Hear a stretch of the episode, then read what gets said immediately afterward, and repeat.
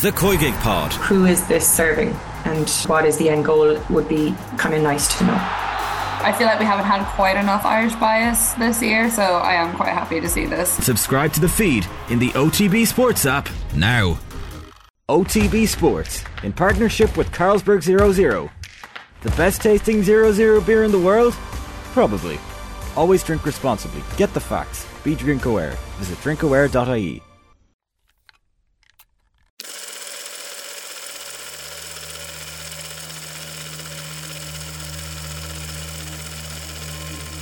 Kedu Ahambuchezo. I can't even say my name.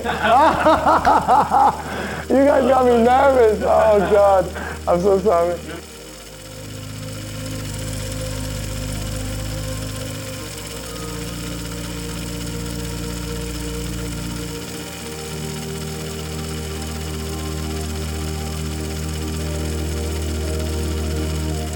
Kedu Ahambuchezo Zobene from Tramore Athletics, the Republic of Ireland. Uh, Chio, you're a, a, history maker. You were the first African born player to play for the Republic of Ireland. I've no doubt you won't be the last. Can you take us right the way back to your very earliest memories of, of even growing up in Nigeria? I do remember quite you know a bit of Nigeria. we moved to we moved to Ireland in 2000, 2005 December time, and uh, I remember the time my mom told me because my dad works he was here he's a nurse and he got a nice job here and he wanted to bring us over, you know, give us the opportunity in the education. And uh, I think it was uh, it was a strain because obviously I think I was eight at that time. There was no build up. I was out playing. So my older brothers, I have two older brothers who will know the build up. I was just out, and I come home and my mom said we're moving. I said, well, we're moving, we're moving downtown. I said, no, we're going, we're going abroad. Obviously, I wouldn't have heard of Ireland. You know, eight year old just running around. So. Um, I remember waking up at 6 a.m. and we were gone, and that was the end of that. I, you know, we we drove um, from Enugu State to, to Lagos, and it took us about 11 hours in total to get there. And uh, yeah, I was on the plane for the first time. It was very strange. Imagine I, uh, I landed at Holland, and you know, being honest with you, I think is the second time I've seen white people. So you can imagine why eight-year-old mouth open, just looking at people, and it was quite interesting. Life in Nigeria was a little bit difficult for me because by then my husband was living in state of Kuwait and I'm alone with five children, taking them to school, feeding them. When they are sick, I have to take care of them. So it wasn't easy for, for me. Life in Nigeria um, was a bit hard. Yeah, it was a bit hard. Um, there was uh, loads of poverty, but there was also hope as well, and people working hard. Life was free, you know, as a kid. You just live free, nothing to worry about you you only think you're invincible. But um, that's pretty much it, really, until we all got the um, news. Yeah, I remember coming off the plane and uh, I saw my dad at the airport. You know, my dad, um, you know, he traveled a lot and went to Kuwait to study and got a nice job there. I think he's yeah, he's, he's well driven. He's quite driven, like uh, you know, like his kids are, like my, I am.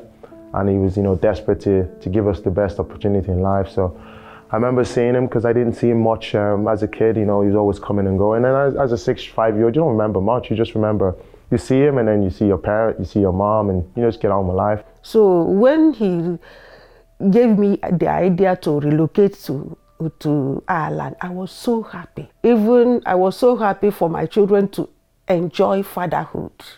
Our dad got a job as a nurse in Ireland, in Cork, and with that, uh, he could bring us over. So uh, he took advantage of that, and the school system here was was superb. So we took advantage of that in school as well. So we we went to work. I know. I remember getting off that plane. The the first welcome to Ireland was the the cold air. you just had that cold shiver. It was horrible for us, but with time we adjusted to it. I had to start for first class again. Um, Nigeria, funnily enough, you know, most people go to college at, you know, 16, which in Ireland was too young. They said that can't happen.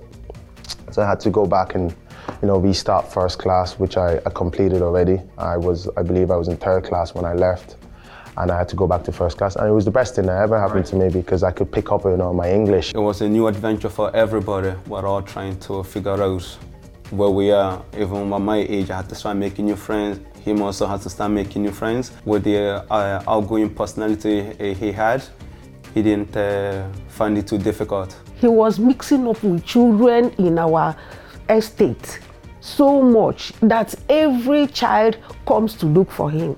Even at a time when you come to look for Edozie, I will say, go away. He lets him finish his homework before he comes up. Before you know it, Edozie will finish and sneak away to go and play with them. The doors sometimes were locked to prevent him from going. It could be late, you know, because the, the, the pathway to these two Corinthians, for example, was through the woods for him. So our parents was very, you know, uh, anxious of him going out late. You know, I'd be outside for stupid hours, 10 o'clock, 11 o'clock in winter time. That's, you know, very dark and it's cold and my parents used to lock the back door because I would sneak out. And I think it got too much when I was sneaking out through the window to, to practice. I think That's when, incredible. Yeah. Uh, Self motivation for, for a young kid. Because I'm a big fan of Ronaldo, Cristiano Ronaldo. I think at the time Ronaldo was at United, and I just watch his clips every day on YouTube and go out in the backyard. He had this um, urge and passion to improve himself. And when he saw something Ronaldo does and how effective it is, he would look at me and tell me, Uche, I need to go to Tramore. I need to go to um, Corinthians to the pitch. I just need to go and just do this. I think I was 11 years of age. I signed, I signed for Tramore Athletic.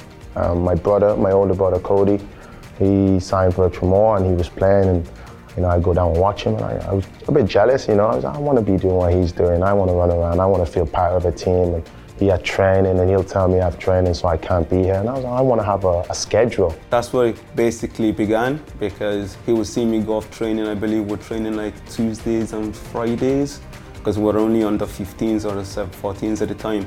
So it does would only play with the girls and the lads in the green. But uh, after a while, he approached me like, oh, he wanted to join. So I signed for Tramore. I followed in his footsteps, and I, I signed for Tramore. And I was with Tramore for five years. You know, some fantastic years there. You know, playing and you know, as a kid, playing, winning some trophies, winning some divisional titles. And I think that's where it began. I started falling in love with the game. From a young age, he'd call over to my house in the morning for when we um, played matches. He'd have to be over at my house like at 8.30 because we'd have to come down and put up the goals, put up the nets, corner flags, and he'd be running around with my son and one or two other people who'd come down to help. When he started, like I would say now that I played football, but I have two left feet. I like I was just gonna play for fun, but with Edozie, there was something different about him. He had the energy, the drive, and just the motivation from a young kid, and he just wanted to do better. And as he was running around like a lunatic in the, in the grass, that just gave him more motivation to keep going. I could see from talking to him, he was hungry. I always knew that was a kind of um, anything you ever heard or read about the best players, what was their trait? They're hungry. And you always knew he was hungry, he wanted to improve. If I said something to him, you knew he, he was tuned in and he could take it on board. You know, some kids you could be talking to the wall with them, you know, like in a nice way, if you know what I mean. Like they're just not gonna, they just want to play. But you know, if you told him, look, they're pushing up, we'll go over the top, don't go offside, he never went offside. He was cute that way. He was playing both Gaelic and soccer at the same time. So most of the time he was occupied, either going for training for Gaelic or going for training for soccer. You were a great Gaelic footballer as well with Nemo Rangers. Uh, what are your, your memories of your time with Nemo and, and how close, how much of a sliding doors moment was there in your life where you could have actually been lining out for Cork uh, in Gaelic football rather than for Cork City? No, Gaelic was something I loved so much, and I think it was it was difficult to leave Gaelic football because I, I loved it so much. But I just I got to I think it was 19. I just knew I couldn't sustain. It was not sustainable to play both sports, and um, played many years. And I think Charlie McC- Charlie McLaughlin was my PE teacher in Bunscoil, um, and uh, he brought me to Nemo for my first training session. And uh, Peter Noonan, funny enough, Session Noonan's dad was my manager and he was my neighbor. So I remember he used to always bring me to training. And he used to get really upset. He used to say to, well, obviously he tells me now, but he never told me when I was younger. I used to say, I used to get really upset uh, because I, you know, I would alternate both sports because I was trying to, I was a people pleaser. I was trying to keep everyone happy. You know, sometimes I go, or sometimes I don't. And I remember he used to, you know, always beg me, trying to trick me with uh, like a chocolate bar. That if I if I come He's with, bribing you. he's bribing me. If I come, he'll give me a chocolate bar, and you know, we make fun and jokes about it. But um, you know, Gaelic football was, you know, I played all the years, and I think um, it was, I got to, I think 18, 19, and I had to decide. During the time that he had to choose between Gaelic or soccer, that was very difficult for him. And I, I saw that. Unfortunately, he had decisions to make, but you'll always have decisions to make when you're when you're good and everybody wants you, you know. It was a tough time. He cried. He cried on it, and I just told him, "Do you know what? It's your decision only to make. Nobody else's. Nobody got you here other than yourself. You decide what path you want to take." The people that came to me or was advising me is for, for him to play Gaelic, but he preferred soccer.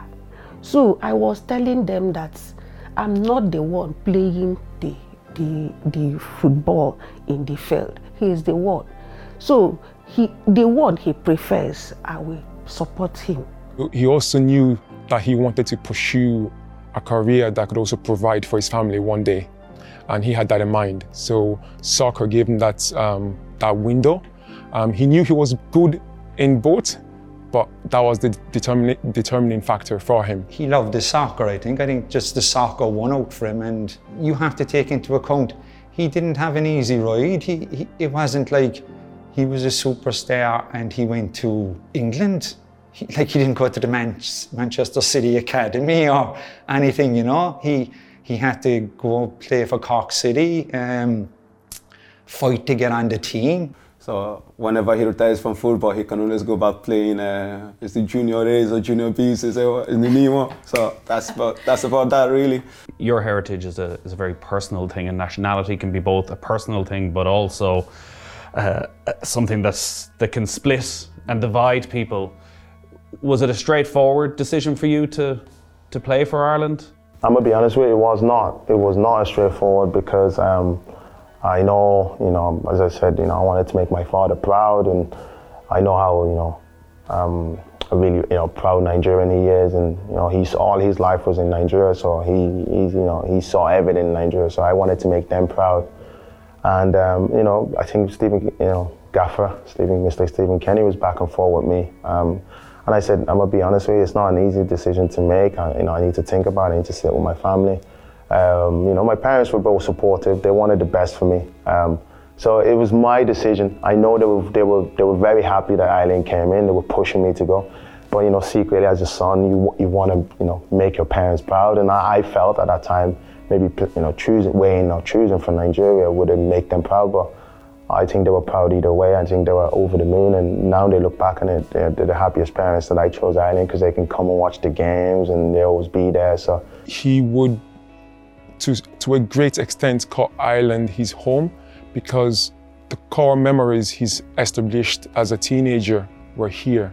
So to represent Ireland was to represent all those people that gave him support. It was not difficult, but it is because the father wanted him to play for our country. But I say, I told him that you grew up here. You don't know anybody in our country. So it's better you play with people you grew up with. So, and the, the siblings encouraged him to play with them. So we won the father. How do you reflect on your debut, that game against Hungary, which is, you know, an incredible achievement for anybody to play international football? But at the same time, I don't know, do you reflect that it was, I don't want to say tarnished, but because of the racist abuse that was in the stadium that night, you know, we do look back at that game, I think a lot of horror as to what happened. How do you sort of, a year and a bit on, think back as to what that night was like for you and your family? Oh, I remember when we took the knee and um, there was a lot of whistling, all booing. And um, I think that gave me a drive in my gut. And I, I think when we took the knee, because we could have we could have easily not taken the knee to avoid those situations. I think by us taking the knee, we're showing an example to the world what we're trying to do, and you know we're leaving the past behind us. And I think I would hope that they learn from that. And I think I took huge, you know, I, I almost got emotional because how everyone was together and we all decided to take the knee. And I'm gonna be honest with you, I was quite nervous because, you know, I was quite nervous what the reaction would be. I think that had some effect on him um, with the fact that, you know, he knew um, being the firstborn, you know, African to represent his country, you know, that was a big thing for him. And he was very proud of that. So that kind of clashed with his emotions with that regards. And I, I would think that affected him to some level. And I think that's why he spoke out about it. When I knew we were changing for the good is when Seamus Coleman pulled me and he said, no matter what, we're taking the knee. And it's when the other, you know, other guys who are fighting for your cause, you know, are pushing you the most is when you get really emotional and you know what it means to you. And I think that was the highlight of the night when everyone stood together no matter what. And, you know, I I was hoping I'd come on and score really, but um, you know, to make my debut, I don't think about that. I just think about the, the occasion. It was a special occasion for me. I think it was my first camp, and you know, you know, trying to impress, and I think it was the best camp I've been in, and what we're trying to achieve. And fast forward a year later, that all started from that camp, and you know, I'm just so, I'm truly blessed um, to be where I am. Representing Ireland and becoming the first African born player to represent Ireland. What does that mean to you? Do, does it mean something different? Does it, do you feel the, the weight of, of the community that you're representing when you pull on the jersey? I think you don't understand the amount of um, how proud I am, the honor and the pride, you know, it makes, it fills me with. Um, I remember playing, you know, came on against Hungary and um, Kevin pulled said, you're the first African born player. I couldn't believe it. I do know Paul McGrath and all these players, you know, have come, but he said you're the first born African player. It's not unheard of. So it was a huge pride, you know, moment for my family. I can imagine, you know, calling my mother and my father how, how they felt. I was a very proud brother. I tell you that now. Uh, I, it was a it was a very proud moment for the whole family. We're all here cheering on. Yes, you're proud that he's played for Ireland, but you're proud that he's a good young man too. You know. No, I think he's a really great role model for for kids um, for Irish kids, and he really demonstrates that in his actions. Um, but yeah, you know, it's very humbling to be known as Doz's brother. Very, very humbling.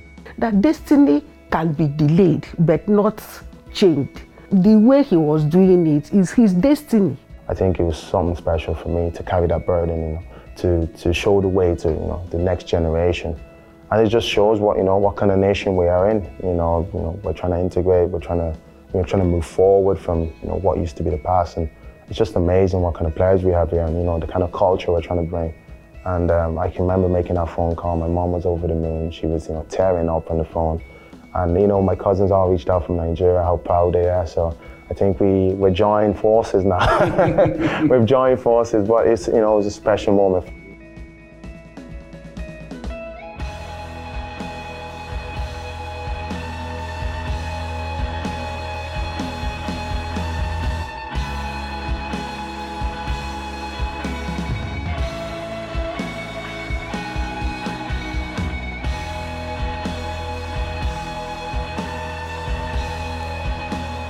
OTB Sports, in partnership with Carlsberg 00. The best tasting 00 beer in the world? Probably.